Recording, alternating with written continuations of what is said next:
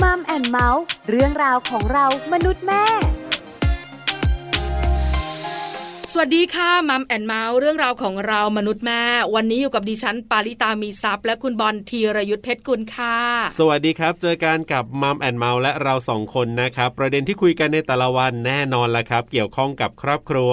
หลากหลายเรื่องราวน่าสนใจก็ติดตามกันได้ที่ไทย PBS Podcast นะครับ วันนี้ประเด็นน่าสนใจ ครับผม สำหรับหลายหลายๆคนเนี่ยนะคะ ที่ ครับ กำลังอยากจะสร้างความมั่นคงให้ชีวิตคู่ อ่าถูกต้อง แต่ความมั่นคงนั้นอาจจะมีความเสี่ยงเล็กๆอยู่ นั่นก็คือเรื่องของการลงทุนนั่นเอง ใช่แล้วค่ะการ ครับ ลงทุน อ่า เพิ่มรายได้ให้กับเราเนี่ยนะคะ ครับ เพื่อความมั่นคงในชีวิตคู่เนี่ยมันต้องลงทุนอย่างไร ครับผม การลงทุนแบบไหนบ้าง ใช่ การลงทุนแต่ละแบบเสี่ยงมากน้อยขนาดไหน ต้องบอกว่าเรื่องของการลงทุนเนี่ยไกลตัวผมค่อนข้างมากทีเดียวแต่ถามว่าสนใจไหมบอกเลยนะว่าสนใจ แล้วเวลาที่เห็นหลาย ๆ คนเนี่ยเขาลงทุนกันเนี่ยอาจจะแบบเอาเริ่มต้นแบบพื้นฐานเล็กๆน้อยๆก่อนเลยนะ เราก็สนใจนะ แต่ยังไม่เคยศึกษาแบบจริงจังสักทีหนึ่ง ใช่แล้วเห็นด้วยกับคุณบอล อ่า ดิฉันเองเนี่ยนะคะ ก็คล้ายคุณบอล ครับ สนใจ อ่า แต่ไม่มีความรู้ นั่นนะเซ แล้วก็กลัว ครับผม ที่สำคัญขี้เหนียว เพราะฉะนั้นเนี่ยนะคะ เวลาจะลงทุนอะไรเนี่ย ครับ ก็อยากได้เยอะแต่ความเสี่ยงต่ำ เออ เป็นคนละโมบไง เพราะฉะนั้นเนี่ย ฮะ ย่ำอยู่กับที่ ครับผม ไม่ก้าวสักที ใช่แล้วครับ แต่วันนี้นะคะ เราจะมีแขกรับเชิญ มาพูดคุยกับเรา ให้ข้อมูลเรื่องนี้ อย่างน้อยเป็นต้นทุนความรู้ค่ะคุณบอล ใช่แล้วครับเดี๋ยวเราไปคุยเรื่องนี้กันในช่วงเวลาของ Family Talk ครับ Family Talk ครบเครื่องเรื่องครอบครัว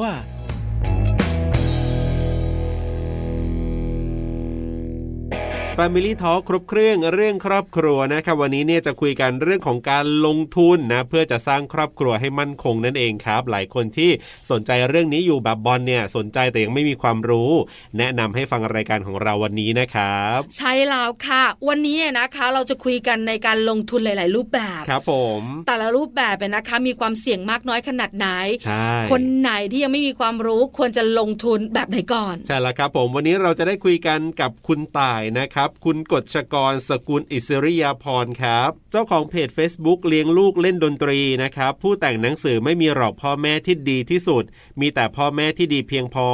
อาสาสมัครโครงการพี่เลี้ยงทางการเงินของตลาดหลักทรัพย์แห่งประเทศไทย อาสาสมัครโครงการคนไทยยุคใหม่ใส่ใจเรื่องเงิน ของสมาคมธนาคารไทยจะได้มาร่วมพูดคุย แล้วก็ให้คำแนะนำดีๆ กันครับ Family Talk สวัสดีครับคุณต่ายครับ สวัสดีค่ะคุณบอล สวัสดีค่ะคุณต่ายปลาก็อยู่ด้วยค่ะ ค่ะ สวัสดีค่ะคุณปลา วันนี้เราคุยกันในช่วงของ Family Talk ครับผม ครบเครื่องเรื่องครอบครัว ครับ ได้ยินเสียงนี้ อ่า แบงค์มันปิวมาเลยนะ โอ้โห เออ เป็นเรื่องของสตุ้งสตังเลยนะ ขนาด อะไรอ นั้ ย่งนงี้ เลย ครั้งก่อนหน้านี้คุณต่ายคุยกับเราเรื่องการออม อ่าถูกต้องครับผม นะคะ การออมสำคัญอย่างไรในครอบครัวของเราเนี่ย ใช่ นะ ชีวิตคู่ของเราเนี่ยนะคะ ครับผม แต่วันนี้เนี่ยเราจะคุยกันเรื่องการลงทุน ดีครับผมอยากฟังมากๆเลยทีเดียว ใช่อยากรู้ด้วยนะ คคะรับ แต่ต้องถามก่อนคุณต่ายค่ะว่าการลงทุน อ่า คืออะไรคะ แบบไหนถึงจะเรียกว่าการลงทุน เออ เออ ค่ะ การลงทุนเนาะ หลาย ๆ คนอาจจะมองภาพเหมือนแบบ เอ๊ะ ให้เงินมันทำงานไหมเหมือน ค่ะ ที่หลาย ๆ คนชอบเรียกว่า passive income สำหรับตายละกันเนาะ การลงทุน ครับ คือ การที่เราเอาเงินไปทำอะไรสักอย่างหนึ่ง ครับ แล้วเราคาดหวังว่ามันจะได้ผลตอบแทนเนาะ อ่า แต่ใช้คำว่าคาดหวังนะ เพราะไม่ได้การันตีว่าจะได้ผลตอบแทนเสมอเนาะ ครับ การลงทุนมีความเสี่ยงมัน อ่า อาจจะ ใช่ ขาด ใช่ ทุนหรือกำไรก็ได้เนาะ ครับ อืมทีนี้สำหรับแต่การลงทุนก็อาจจะแบ่งเป็นสองประเภทหลักๆละกัน เป็นประเภทที่เกี่ยวข้องกับอ่าทางด้านการเงิน เครื่องมือทางด้านการเงินอ่ะ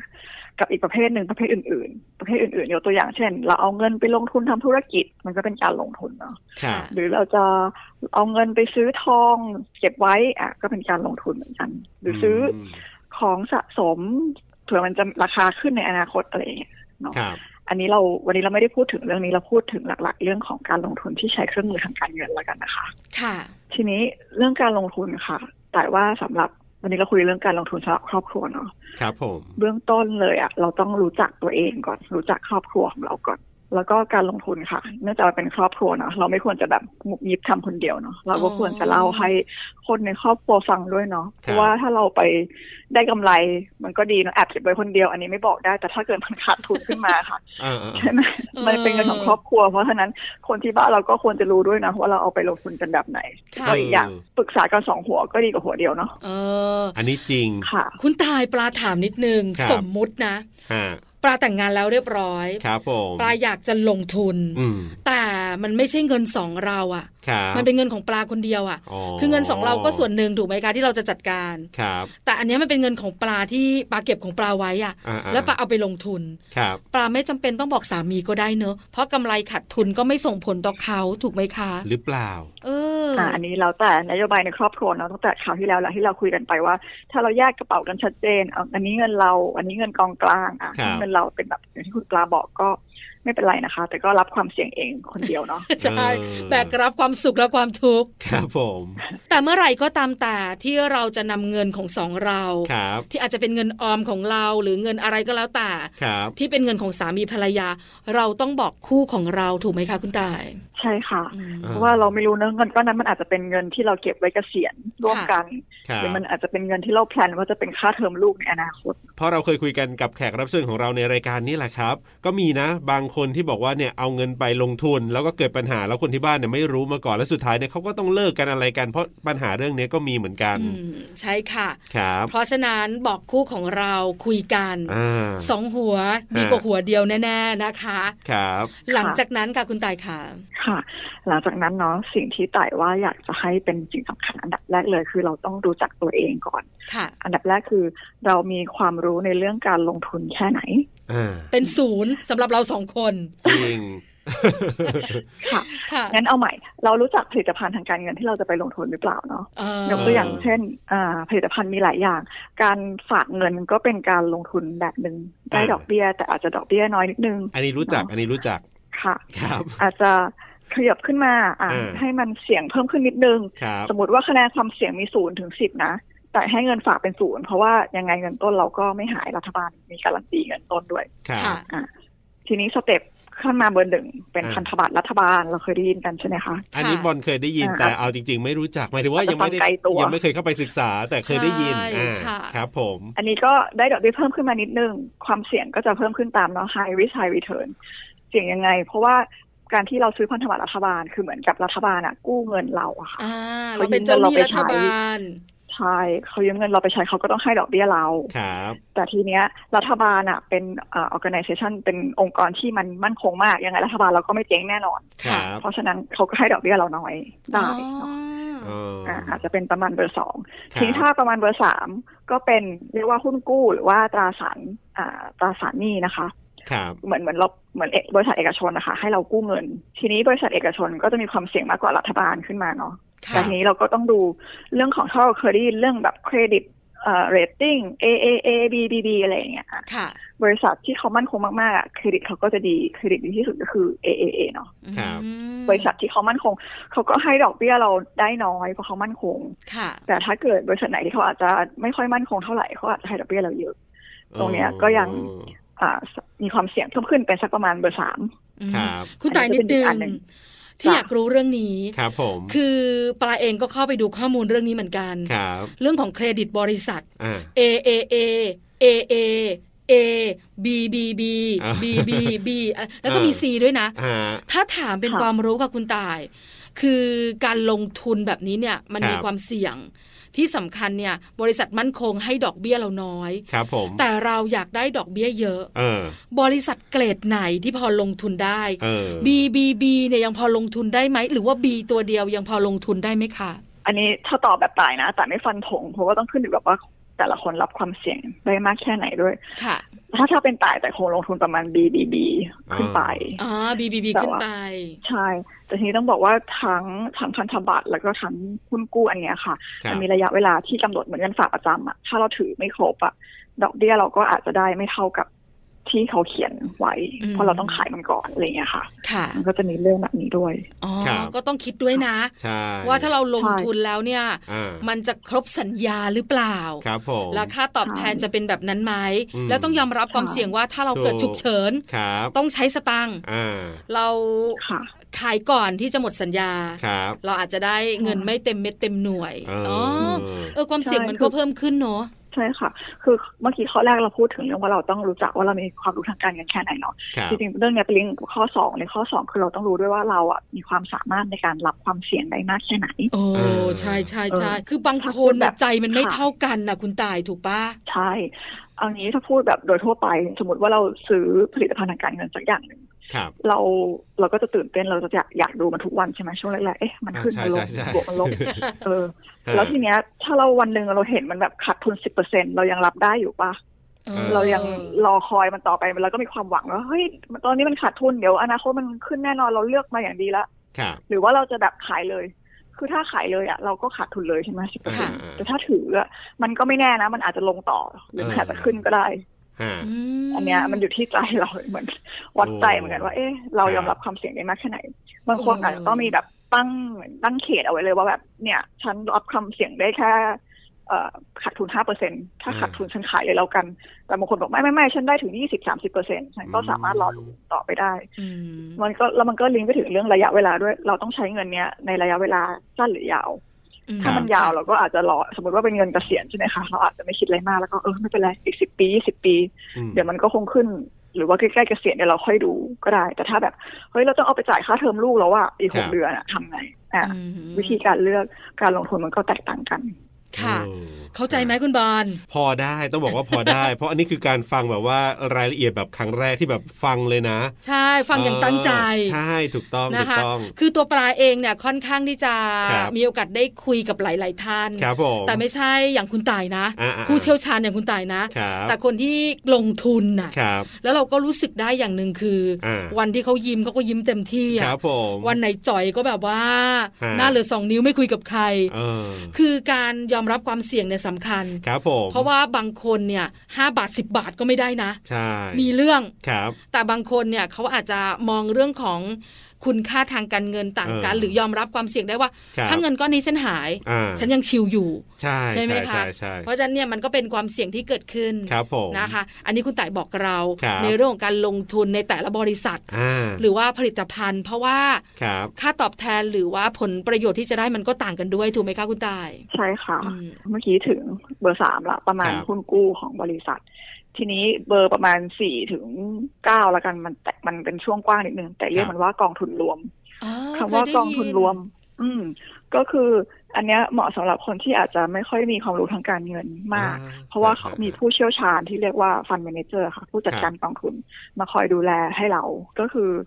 กองทุนเนี่ยสามารถลงทุนได้ในหลายประเภทมาก ๆ เลย ครับ ลงทุนในสองตัวแรกเมื่อกี้ก็ได้ในพันธบัตรในหุ้นกู้ก็ได้ หรือจะไปลงทุนในหุ้นเลยก็ได้ ถ้าเราอยากจะเล่นหุ้น แต่เราไม่กล้าซื้อหุ้นเป็นตัวๆก็มี ค่ะ กองทุนรวมหุ้นเนาะ ครับ หรือว่าอาจจะเป็นกองทุนที่มิกซ์หลาย ๆ อย่างในกองทุนเดียวกัน รวมทั้งมีกองทุนประหยัดภาษี ถ้าเราเคยได้ยินเรื่อง S S F R M F า ก็อยู่ในประเภทกองทุนนี้เหมือนกันค่ะ อ๋ออื มค่ะ ครับ แล้วอย่างปลากับคุณบอลนะ ค่ะ คุณตายไม่มี เออ ความรู้เรื่องเนี้ย ครับ กองทุนรวม อืม แล้วปลาจะไปหาข้อมูลได้จากไหน แล้วมีคนที่เข้ามาดูแลช่วยเรา เรา ครับ จะคุยกับเขายังไง คือเวลาความรู้มันเป็นศูนย์เนี่ยมันนึก อ่าๆ ภาพไม่ออกเลยนะคุณตายนะ จริง ๆ มีมีหลายเว็บไซต์เนาะที่เขาก็แบบอ่ะจัดลำดับกองทุนให้ดูผลประกอบการกองทุนย้อนหลังอะไรเงี้ย ครับ ถ้าสำหรับตายอันดับแรกเราต้องรู้ก่อนว่าเราจะลงทุนในอะไรเนาะไม่ใช่ ค่ะ แบบมีคนบอกมาว่าซื้อซื้อชื่อกองนี้เลยนะ A B C อ่ะเราก็ซื้อตามโดยที่ไม่รู้ A B C ลงทุนในอะไรบ้างเนาะเราควรจะเข้าไปรู้นิดนึงอ๋อมันลงทุนในหุ้นใช่ไหมกองทุนทองก็มีนะกองทุนน้ำมันก็มีอ่ะมันลงทุนในอะไร อืม ให้ให้เรารู้ก่อน เออหลังจากนั้นเราอาจจะหาวิธี ให้ให้เรามั่นใจนิดนึงก็คือไปดูผลประกอบการย้อนหลังเราเสิร์ชใน Google เลยก็ได้ค่ะ ผลประกอบการย้อนหลังกองทุน A B C อ่ะสมมติ มันก็จะขึ้นเราก็ดูอ่ะย้อนหลังหกเดือนเป็นยังไงสามปีห้าปี หรือบางกองตั้งมานานแล้วสิบปีเป็นยังไง ให้เราเห็นภาพว่าเอ้ย คนบริหารเขาบริหารโอเคไหมมันขึ้นเรื่อยๆหรือมันขึ้นขึ้นลงลงหรือมันลงตลอดอย่างน้อยเราเห็นภาพเนาะ ค่ะ จะได้แบบอ่ะมั่นใจได้นิดนึงว่าเออถ้ากองไหนที่มันขึ้นขึ้นขึ้นตลอดมันก็ดูจะดีนะ ผู้บริหารกองทุนก็น่าจะเก่ง อืม อ๋อ ครับ แล้วกองทุนรวมเนี่ยเขาให้ผลประโยชน์เราอย่างไรอะคะ ทุกปีได้ปันผล ฮะ หรือครั้งเดียวเลยตอนที่เรานำเงินออกอะไรอย่างเงี้ย มีทั้งสองแบบค่ะ ก็คือแบบที่ปันผลเอ่อส่วนมากจะปันผลเป็นรายไตรมาสค่ะ ค่ะ หรือแบบไม่มีปันผลเลยก็คือเดี๋ยวขายเมื่อไหร่ก็เอากำไรไปหมดทั้งก้อนอะไรอย่างเงี้ยค่ะ อ๋อ แล้วแต่ชอบบางคนอยากได้เงินระอ่าระยะระหว่างทางก็ ครับ แนะนำแบบที่มีเงินปันผล แต่ถ้าบางคนบอกว่าไม่เอาฉันอยากจะเก็บเงินเดี๋ยวเป็นเบี้ยวหัวแตก เอาทีเดียวเลยตอนขายละกัน แบบนั้นก็ได้แล้วแต่ชอบค่ะ ค ค่ะ รับอ่า แต่ละกองทุนผลประโยชน์ก็จะไม่เท่ากันถูกไหม ครั คะ บ คุณตาย ใช่ค่ะ ค่ะ อ่า แล้วก็มีความเสี่ยงระดับ4ถึง9นะ ยังไงเนี่ยก็ต้องศึกษา ใช่ ข้อมูลเพิ่มเติมด้วยแหละ ถ้าสมมติว่าเราสนใจแบบอยากจะลงทุนจริงๆอ่ะถึงจะไม่มีความรู้เลยก็ต้องศึกษาหน่อยละ อืม เออ ค่ะ ใช่ไหมฮะ ใช่ให้เรารู้หน่อยเนาะว่าลงทุนในอะไร แล้วก็ผลประกอบการ อ่า ตอนหลังมันเป็นยังไงใครเป็นผู้บริหารแต่ถ้าเป็นไต่เริ่มต้นนะ แต่อาจจะแนะนำว่าถ้ายังไงยังคิดอะไรไม่ออก เราลองไปดูพวกกองทุนประเภท S S F กับ R M F ก่อนดีไหม อ่ เพราะมันได้ประโยชน์สองทางไง ครับ มันได้ทั้งผลตอบแทนที่เราอาจจะได้เนาะปันผลอะไรเงี้ยแล้วมันยังได้ประหยัดภาษีช่วยเราจ่ายภาษีน้อยลงต่อปีด้วย ครับ ได้สองทาง เนี่ยสองอันเนี้ยบอล ค่ะ เคยได้ยินขอขอรายละเอียดเพิ่มเติมอีกสักนิดนึงได้ไหมคุณต่ายว่ามันต่างกันยังไงไอ้สองตัวเนี่ยครับที่บอลเคยได้ยินเนี่ยครับ ได้ค่ะ S S F เนาะเอ่ออันนี้เป็นกองทั้งสองตัวเนี่ยลงทุนในกองทุนเหมือนกัน ครับ ค่ะ S S F เนี่ยเราต้องถือครองมันสิบปีนับตั้งแต่วันที่เราซื้ออะค่ะถึงจะขายได้ ถ้าขายก่อนก็คือจะโดนเรียกเอ่อผลประโยชน์ทางภาษีคืนพร้อมดอกเบี้ยด้วย ครับ อันนี้คือสิบปี แต่ว่าถ้า S S F เนี่ยซื้อก็ได้ซื้อเมื่อไหร่ก็ได้ ซื้อบ้างไม่ซื้อบ้างก็ได้ แต่ถ้าเป็น I M F ค่ะ อันเนี้ยมันจะเป็นเขาอยากจะให้เก็บไว้ตอนเราเกษียณ ครับ ก็คือซื้อแล้วจะขายได้ตอนอายุห้าสิบห้า อืม ถ้าขายก่อนก็จะโดนเรียกคืนประโยชน์ภาษีเหมือนกัน แต่ว่า IMF อะค่ะเขาอยากให้เราซื้อต่อเนื่องต้องซื้อทุกปี ครับ หรือจริงๆเขาก็จะบอกว่าเออซื้อปีเว้นปีก็ได้แต่ห้ามขาดนะ อ๋อ ต้องซื้อไป ครับ เรื่อยๆพอเราเริ่มซื้อปุ๊บตอนเนี้ยก็ต้องซื้อไปอย่างน้อยปีเว้นปีไปตลอดจนอายุห้าสิบห้าค่ะ อ๋อ ค่ะ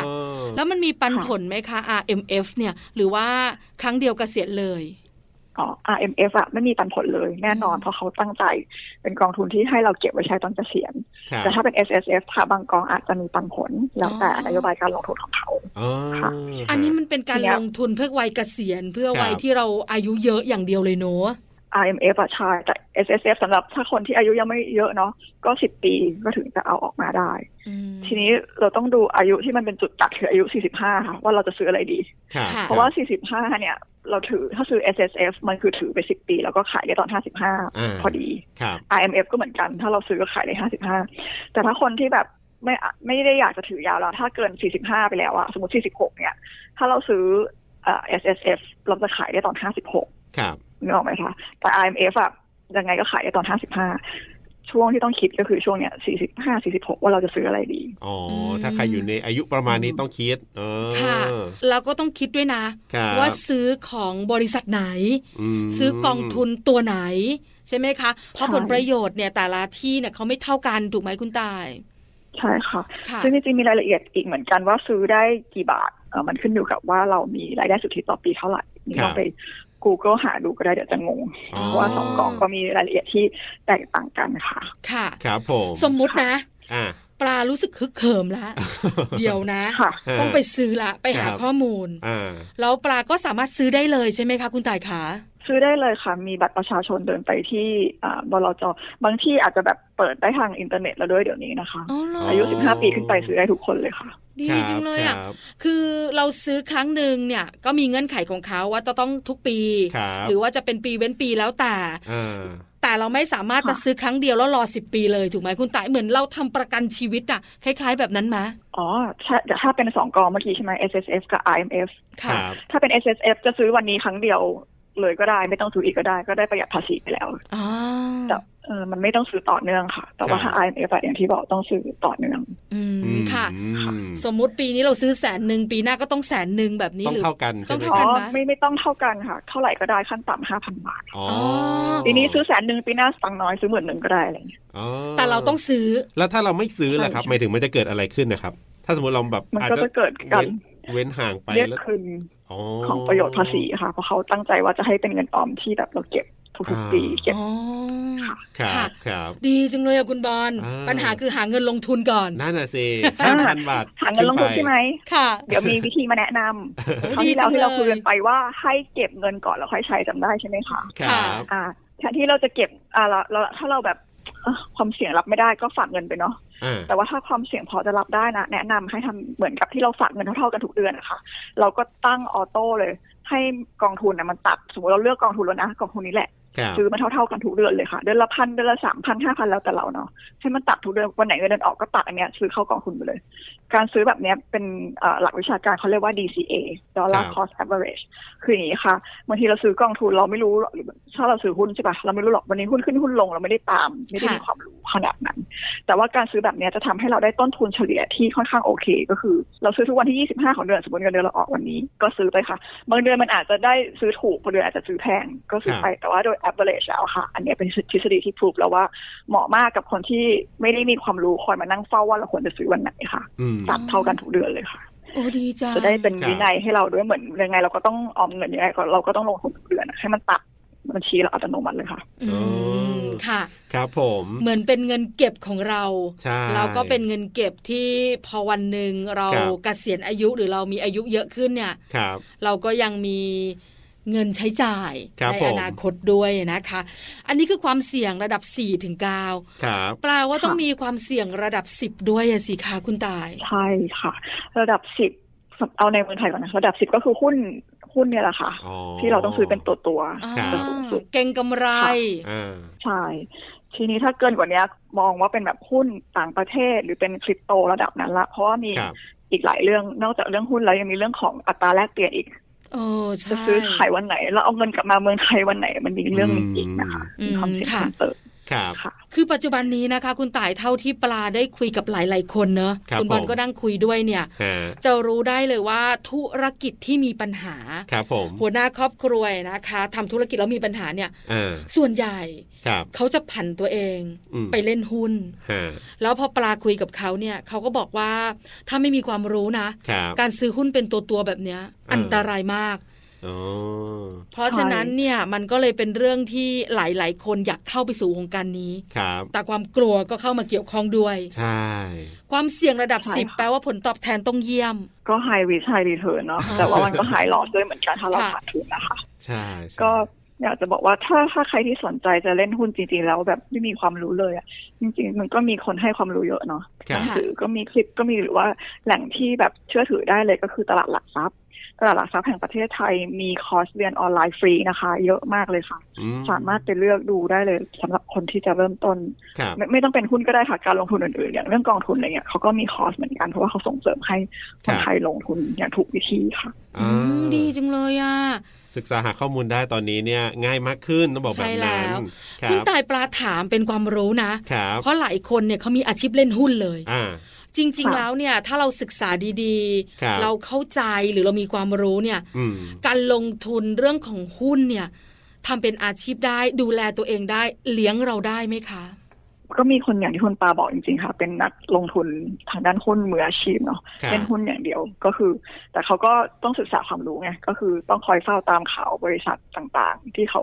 ลงอยู่ในหุ้น หรือว่าตามข่าวเศรษฐกิจทั้งเศรษฐกิจในประเทศเศรษฐกิจโลก หรือข่าวอะไรที่มันจะมากระทบกับหุ้นของเขาอะค่ะ ครับ ต้องมีความรู้อืมถ้าเขาใช้เวลาไปอยู่ตรงนั้น แล้วก็สามารถเลือกหุ้นได้ถูกตัวเลือกซื้อเลือกขายถูกจังหวะเวลา อืม ก็ได้ค่ะ แต่แต่ว่าคนกว่าจะไปถึงตรงนั้นน่ะ ก็ ครับ ได้ลองผิดลองถูกมาเยอะแล้วอะค่ะ คือเหมือนทำงานเหมือนกันเนอะคุณไต่เนอะอย่างเราทำงานเราก็ต้องทำงานของเราอะจัดการ คนเล่นหุ้นเนี่ย ไม่ใช่ ครับ ว่าอยู่ดีๆ แล้วเนี่ย จะเล่นหุ้นแล้วบวกตลอดเขียวตลอดใช่ไหมคะเขาก็ต้องเข้าไปหาข้อมูล ครับ ต้องศึกษา ใช่ มันก็เหมือนเขาก็ ใช่มัน ต้องทำงานนั่นแหละ เออ เนอะในการ ใช่เห หา มืความอนทำงาน รู้ ก็มี อย่ง ประสบการณ์ ลองไปดูแต่ว่าคนที่เขาเล่นหุ้นเป็นอาชีพเลยอ่ะไม่ได้แบบโหเพิ่งเล่นปีปีสองปี แต่คิดว่าต้องเล่นแบบห้าปีสิบปีถึงจะมาถึงระดับนั้นได้เนาะเพราะว่า ครับ อย่างน้อยปีหนึ่งเราจะรู้ไซเคิลเศรษฐกิจเป็นหลักละอะแล้วทีนี้พอสิบปีรอบหนึ่งมันจะเป็นไซเคิลใหญ่ของเศรษฐกิจทั้งโลกที่มันอาจจะมีการผันผวนขึ้นลง ครับ แต่ว่าเขาต้องผ่านมาหลายรอบเศรษฐกิจแล้วค่ะเขาถึงจะสามารถเลี้ยงชีพได้ด้วยการเลี้ยงหุ้นอย่างเดียวอะค่ะ อืม เออ ค่ะ ฮ เพราะความเสี่ยงระดับ 10 นะ ถูก ไม่ ต้อง ธรรมดา ถูกต้องครับ นะ ผ คะ ม นี่คือการลงทุนที่คุณไต่เล่าให้เราฟัง ครับ สำหรับชีวิตคู่ ถูกต้องครับผม ลงทุนได้หมดเลยอยู่ที่เรา อ่า เป็นคนแบบไหน ครับ ยอมรับความเสี่ยงได้แค่ไหน ถูกต้องครับผม ที่สำคัญเนี่ยนะคะ ตัวเงินลงทุนเนี่ย อ่า ก็สำคัญเหมือนกัน ถูก นะคะ เพราะว่าเรามีคู่ชีวิตแล้วก็ต้องปรึกษาหารือกัน ครับผม คุณตายค่ะสุดท้าย คุณตายอยากเพิ่มเติมอะไรหรือเปล่าหอ่ารือมีคำแนะนำอะไร ครับ สำหรับหลาย ๆ คู่ที่กำลังจะลงทุน อืม ในการใช้ชีวิตคู่ของเขาค่ะ เพิ่มเติมเรื่องเงินลงทุนพอดีเลยเมื่อกี้คุณตาพูดบอกว่าเงินลงทุนนะคะ อยากจะให้เป็นเงินเงินเย็น เงินที่เราแบบไม่ได้ใช้ในระยะเวลาหนึ่งเนาะแล้วที่สำคัญคือห้ามกู้มาลงทุนเด็ดขาดเพราะว่าเราไม่สามารถการันตีได้เนาะว่าแบบเงินที่เราเอาไปลงทุนอ่ะ มันจะจะได้ดอกเบี้ยมากกว่าเงินกู้ที่เราต้องเสียไปบางคนอาจจะแบบโหเห็นลงคริปโตได้กันเป็นร้อยร้อยเปอร์เซ็นไปกู้มาเลยหมดหน้าตักอันนี้ไม่แนะนำนะคะ เอาแค่ พอเพียงค่ะ เรามีแค่ไหนเงินเก็บเรามีแค่ไหนเราก็เอาไปลงทุนแค่นั้นค่ะ อื ครับผม ค่ะ อ่าเรียกว่าวันนี้เนี่ยได้ประโยชน์โอเคละหลายคนที่อาจจะไม่เคยรู้เรื่องนี้มาก่อนเลยอย่างบอลเองเนี่ยยอมรับเลยว่า วันนี้ได้ฟังแล้วรู้สึกว่าน่าสนใจ แล้วเราก็ต้องไปศึกษาข้อมูลเพิ่มเติมต่อละนะครับในการที่เราจะลงทุนอะไรก็แล้วแต่ แต่อย่างน้อยวันนี้ได้ไอเดียหรือว่าได้มองเห็นภาพอะไรมากขึ้น จากที่เราไม่เคยรู้อะไรมาก่อนเลย วันนี้ต้องขอบคุณคุณต่ายมากๆครับที่มาพูดคุยแล้วก็ให้คำแนะนำดี ๆ กันครับ ค่ะ ยินดีมากๆเลยค่ะ ขอบคุณครับ สวัสดีครับ ขอบคุณค่ะ สวัสดีค่ะ สวัสดีค่ะ Family Talk ขอบคุณคุณต่ายนะครับ คุณกฎชกรสกุลอิสริยาพรครับ เจ้าของเพจ Facebook เลี้ยงลูกเล่นดนตรี ผู้แต่งหนังสือไม่มีหรอกพ่อแม่ที่ดีที่สุด มีแต่พ่อแม่ที่ดีเพียงพอ อาสาสมัครโครงการพี่เลี้ยงทางการเงินของตลาดหลักทรัพย์แห่งประเทศไทย และอาสาสมัครโครงการคนไทยยุคใหม่ใส่ใจเรื่องเงิน ของสมาคมธนาคารไทยนะครับ ที่วันนี้มาร่วมพูดคุยกันนะครับทำให้เราได้รู้เรื่องของการลงทุนกันมากขึ้น ซึ่งอาจจะเป็นจุดเริ่มต้นของหลาย ๆ คนก็ได้ที่อาจจะไม่มีความรู้เรื่องนี้มาก่อนเลยนะครับ เห็นด้วยกับคุณบอลมากๆ รู้สึกว่ามีแสงสว่างที่ปลายอุโมงค์บ้างละ ถูกต้องครับ จากคนที่มีความรู้เป็นศูนย์ า ตอนนี้ขยับมาเป็นหนึ่ง แน่นอนครับว่าเราได้ฟังเมื่อสักครู่นี้เนี่ยแน่นอนว่าเราต้องไปแบบว่าศึกษาเพิ่มเติมอีกแหละถ้าเราสนใจ ค่ะ เรื่องของการลงทุนจริงๆเนี่ยมันมีรายละเอียดอีกเยอะเหมือนกัน แต่คุณบอลเราได้รู้นะว่าลงทุนแบบไหนเสี่ยงน้อย ครับ ลงทุนแบบไหนเสี่ยงสูง ครับ ค่าตอบแทนสูง อืม การลงทุนก็มีความเสี่ยงสูง ถูก แล้วที่สำคัญเนี่ยนะคะการเริ่มต้นสำหรับคนที่ไม่รู้ ครับ แบบเราสองคนเนี่ย ถูกต้อง ควรเริ่มต้นแบบไหนอย่างไร ครับ แต่สุดท้ายต้องบอกคุณผู้ฟังนะคะ อ่า จะลงทุนอะไรก็ตามแต่ ครับผม อย่าตามคนอื่น อ๋อ เราต้องมีความรู้